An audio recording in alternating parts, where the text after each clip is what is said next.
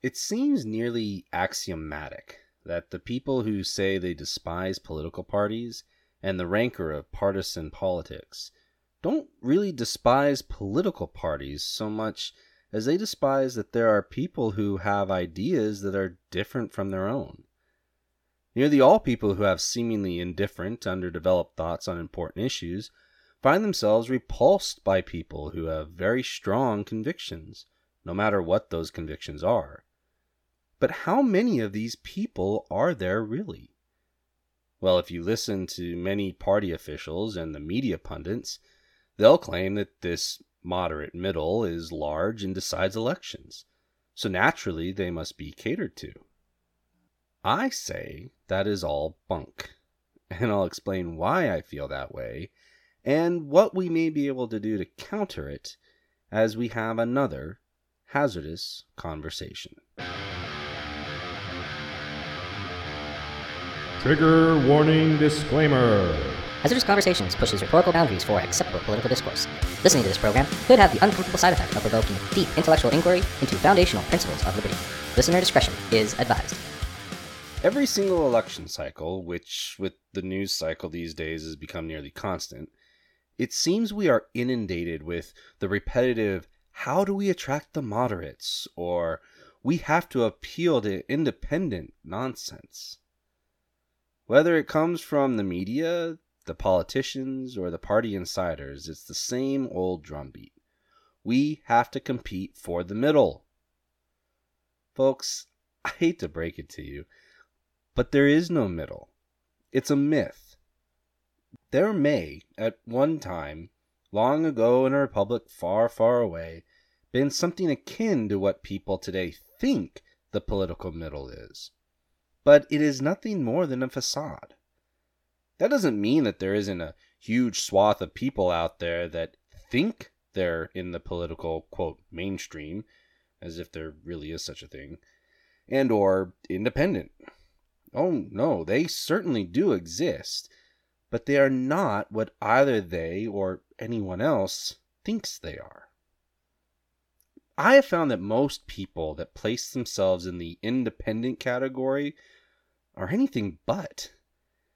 They dislike the party, both the Republican and Democrat wings. That's true enough. And they claim to be neither conservative nor liberal per se. But in my experience, rather than being moderate, what these people really tend to be is indifferent and disinterested when it comes to politics. Now, this indifference can stem from a number of different places based on one's background and experiences, and it can manifest in equally numerous ways. But at the core of this disinterested indifference is a desire to simply live their lives. As difficult as it is sometimes for those of us who are into politics, and even enjoy it to a degree, to believe, I believe that the vast majority of people in this country want little to nothing to do with politics. And by that I mean, they don't want to think about politics in everything they do. They don't want to have politics thrust into their lives every single day. They don't want to have to get into potential arguments over wearing a mask or walking into a store. They don't want to confront difficult issues like crime, vagrancy, and abortion while they are struggling to earn an income, raise a family, run a household, and simply enjoy their lives. They understand that all those things are linked for the most part, but the amount of time that they spend actually pondering the link is relatively small. And they like it that way, and they do not want it to change. Now, in a very real sense, that is exactly why Republican government, little r, is the best form of civil, secular government that we can have. We are supposed to be able to go about our daily lives without contemplating politics because we have elected representatives to do that contemplating for us. Not to rule over us, but to devote their time, energy, and resources into focusing on the politics so that we don't have to. And the original intent of that representation was that it would come from amongst the many indifferent people who are chosen for a time to set aside their lives in order to focus for a time, then return to their indifferent lives.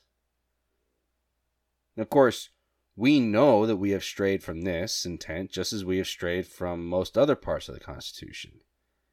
Getting involved in politics and government has become a career, and an aim and goal in and of itself. As a result, or maybe in tandem with it, we have produced a political class in our society that has become so corrupt that it can't even see or smell its own filth. And as that political class has grown in size and power, so too has this apathetic, mythical middle grown in disinterested indifference. Now, before anyone thinks that I am claiming that these people have no political views whatsoever, let me say that that is an equally false premise. Not only do they have political views, in many cases they have some of the most passionate views of anyone involved in politics. The trick is, and this is what helps to perpetuate the moderate independent idea, they typically have no broad unifying cohesion to their positions, and oftentimes they will be super passionate about one or two topics while seeming to be fairly affable with the rest. But don't let this appearance of affability fool you. Their convictions on these issues are just as strong. They are simply buried under layers of conflict avoidance. And when pressed, their convictions will typically shine through. Now, this concept isn't really a surprise for most political strategists. This basic formulaic understanding is not wrong or really in dispute. But what to do with that information is where there is great disagreement, with one side saying that politicians need to be, quote, moderate in their tone and positions, and the other side saying, no, we need to provide stark, clear differences. The former doesn't want the middle to really confront their issues because, and they may not be wrong about this, they believe that most people will simply tap out rather than engage. The latter side holds that being strong, clear, and consistent on these issues gives people something to aspire to and want to vote for. The former basically takes the position of, vote for us because we're not as bad as the other party, while the latter says, vote for us because we have solid principles that we will fight and stand for no matter what. I happen to believe that the latter position is not only the morally superior one, but it is also, in the long run, the electorally superior one, when it is done authentically and consistently. Now, as the late great Rush Limbaugh used to say, and I'm paraphrasing here, conservatism works wherever it is unabashedly tried. But for some reason, despite all of the evidence supporting this fact, politicians are captivated by the lie of the mythological middle, and the belief that only by being as neutral as possible could they ever hope to win their votes. Well, as the old saying goes, if you stand for nothing, you'll fall for everything. So what's my solution? Ditch political parties? After all, the founders never really wanted them, right? Wrong. Some of the founding fathers, Washington most notably, hoped that the so-called political factioning wouldn't occur in the new republic. Hamilton even made part of his arguments in the Federalist Papers on the idea that the proposed Constitution would eliminate the need or mechanisms for such factions. But, as we well know, that notion is farcical on its face. Since time immemorial, people have gathered together in groups around common beliefs and causes. Sometimes these beliefs and causes are very broad, and sometimes they are extremely specific. But in either case, all a political party is that very gathering of people. It's them coming together to say, we think things should be this and thus and governed as such, and then they act on that conviction. The problem is, or at least a problem is, that in one key area of the electoral process, the primary election, the state and the parties have become intermingled in ways never intended, and in fact, harmful to our Republican system. See, if we are to argue that political parties are private, free associations of people, then shouldn't they exist and be run entirely by their constituent members? And this includes developing and implementing a nominating process for its members to follow and picking out an official party candidate. But that's not how it works right now. As it stands now, in just about every state, I believe, the state runs this nominating process via some sort of primary election system. And some of these are so-called closed primaries where, in theory, only declared members of a political party can vote for candidates of that party. So you register to vote as a Republican and you get a Republican ballot with only Republican candidates on it. Others are supposedly open primaries where it doesn't really matter what party you've registered as if you choose one when you register. You get to choose which party's primary you'll vote in for that election cycle. So a registered Republican can vote in the Democrat primary, and a registered communist can vote in the Libertarian primary, and on and on. The other form is the dubious jungle or top two primary. Now this one seems a lot like the open primary, but instead of there being separate ballots for separate parties, in this one, all candidates are on the same ballot regardless of political affiliation, which is usually just listed as a candidate prefers such and such a party. And every voter in the state may vote in that race, with the top two or three or whatever vote-getters proceeding on to the general election. So that could mean two candidates of the same party proceed, or that no political party's candidates proceed, aka independents, or any other conceivable mix. Now, whatever you think the merits of each of these methods of conducting primaries are, they all suffer from the same fundamental flaw. They are conducted and controlled by the state. As such, it is state law, not the actual parties, which get to determine all of the pertinent factors surrounding the election. And it is the state, in other words, the taxpayers, who fit the bill to run it. The parties themselves have little to no say in things like who gets to claim the party moniker, who gets to vote and influence the nominating process of the party. In many states, it's a well-known strategy to have a bulk of constituents from one party actually vote in the primary of their opposition, supposedly to influence and produce a candidate that is easier to beat or to try to deny the nomination of a particular candidate that they simply do not like. Now, where this issue meets the issue of the mythical moderate middle is that, in at least the latter two types of primaries, people that have little or no ideological investment or agreement with a particular party have the potential to exercise a disproportionately strong influence in selecting that party's political standard bearer.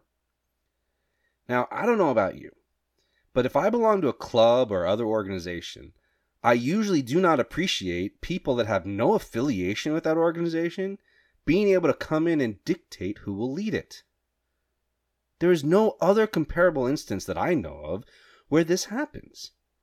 It is akin to a congregation allowing Muslims and atheists to participate in calling a new pastor, or in Catholics turning to the Dalai Lama and Hindus to select the next pope. It's like allowing the board of Chevy to dictate the policy at Ford, or allowing the students at Ohio State to pick the next football coach for Michigan. In what upside-down world does this make sense? Well, apparently, it makes perfect sense in the world of political primaries. Yes, I know all of the lame arguments in favor of the various primary methods, and I reject nearly all of them. Primarily because those arguments are predicated on the system that is currently in place, and on the idea that the state has, and should have, a role in this process. To that I say, why? Why on God's good green earth does the state need to conduct primary election for any office? If they run either closed or open primaries, then it should be the political parties themselves running it, as they see fit, for themselves, just like every other organization on the planet. If it is a jungle primary, then why are we wasting time and money on having two elections? Just have one wide-open, free-for-all general election and be done with it. Oh, but what about independents? I hear you cry. Well, what about them? It's not like they're left out in any way whatsoever. So they don't get to help a particular party nominate a candidate. So what? They still get to vote in the general election. If they feel very strongly about a particular candidate in any party, then they can drop the pretense of independence and join that party and participate. Nothing is stopping them. If they don't like any of the candidates running, okay, but that wouldn't be any different no matter what form of primary process you have. So how do I want it to run? Well, I think it's pretty obvious that I don't want primaries, as we now understand them, to exist at all, and certainly not at taxpayer expense. No, if I were to wave my magic wand, I would completely eliminate primaries, and instead allow political parties to decide entirely for themselves how they recruit, endorse, and nominate candidates for elected office. Independents could still appear on the general ballot, but would have to meet certain threshold requirements set by the legislature of each state. That could be via signatures, or fundraising, or whatever other metric you want to establish. But for the parties, they would have reserved ballot space for their official nominees. And the person who fills that spot goes through that party's process, however they set it. Now, does this mean that we could have a general ballot with 20 names for a particular race? Well, sure, in theory. But that is largely going to be up to the legislature of each state to determine what limits they want to place in that regard. Just as the legislature set the parameters for what constitutes a valid political party or any other host of things. But I seriously doubt that the number of slots on any general ballot would get out of hand, primarily because I see no evidence that would suggest either a large number of independents running, or that there would be a great increase in the number of formal political parties that would have a reserved spot on the ballot. However, I'll admit I could be wrong. But I'm not. Now, before I connect this back to the beginning of the episode and how this change would affect the mythological moderate middle, let me say that this idea is solidly for state elections. For national elections, for which we really only have one, the presidency, I see a whole other scheme for radically reconceptualizing the primary process. A playoff system, so to speak, but I'll explain that one in a future episode. For right now, I'm only speaking of state and local elections. Now, tying this back to the mythological moderate middle. Since it is my contention that this supposedly vast swath of voters doesn't really exist, at least not as it is claimed they exist, my strong opinion is that we need more contrast, not less. When it comes to our political choices, we need political parties and candidates who take principled positions and stand by them, not spaghetti-spined grifters that blow whichever way the wind seems to be going. Whether most people acknowledge it or not, humans are largely drawn to, not repelled by, strong convictions. The people who are averse to strong moral fortitude usually are so simply because they themselves have never confronted their own thoughts and convictions on a particular subject. As I alluded to earlier, it is not moderation that those people seek, but rather the avoidance of being confronted with a difficult moral choice.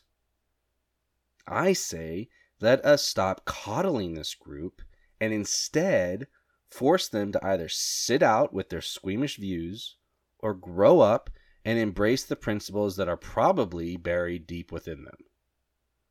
Thus, it is my contention that we need to abandon the myth of the moderate middle and instead embrace a process that produces strong, clear-minded, and morally stout political candidates that take strong, clear-minded, and morally stout positions on issues. And part of doing that is fixing the dysfunctional primary process that sees politicians and their electoral machines constantly scheming to stand for nothing in the hope that by doing so, they can win this fantastical and mythological group called the moderate middle. This is a battle that can be fought and won if we have the moral fortitude to push for it. Okay, that'll do it for this episode. I know that there's a lot going on right now in the country, and the assaults on our liberties are only increasing. In our next episode, we are going to tackle at least some of the more pressing things that I see happening and discuss what we can do, what we should do, what is possible to do, and what is prudent to do in response to it all. If you want to follow more of my day-to-day thinking on liberty and even join the conversation a little, please follow the Hazardous Liberty Facebook page, or on Twitter at Tyler G. Miller. You can also check out hazardousliberty.com and subscribe to our email list there. And I will be trying to get back to a regular blogging schedule there soon as well. Now, if you enjoyed this episode, please like it, rate it, write a review, perhaps even follow the podcast. And most helpful, please consider sharing it with others who you think might also enjoy it. So until next time, God be with you all in all that you do, and remember, keep the faith and keep up the fight.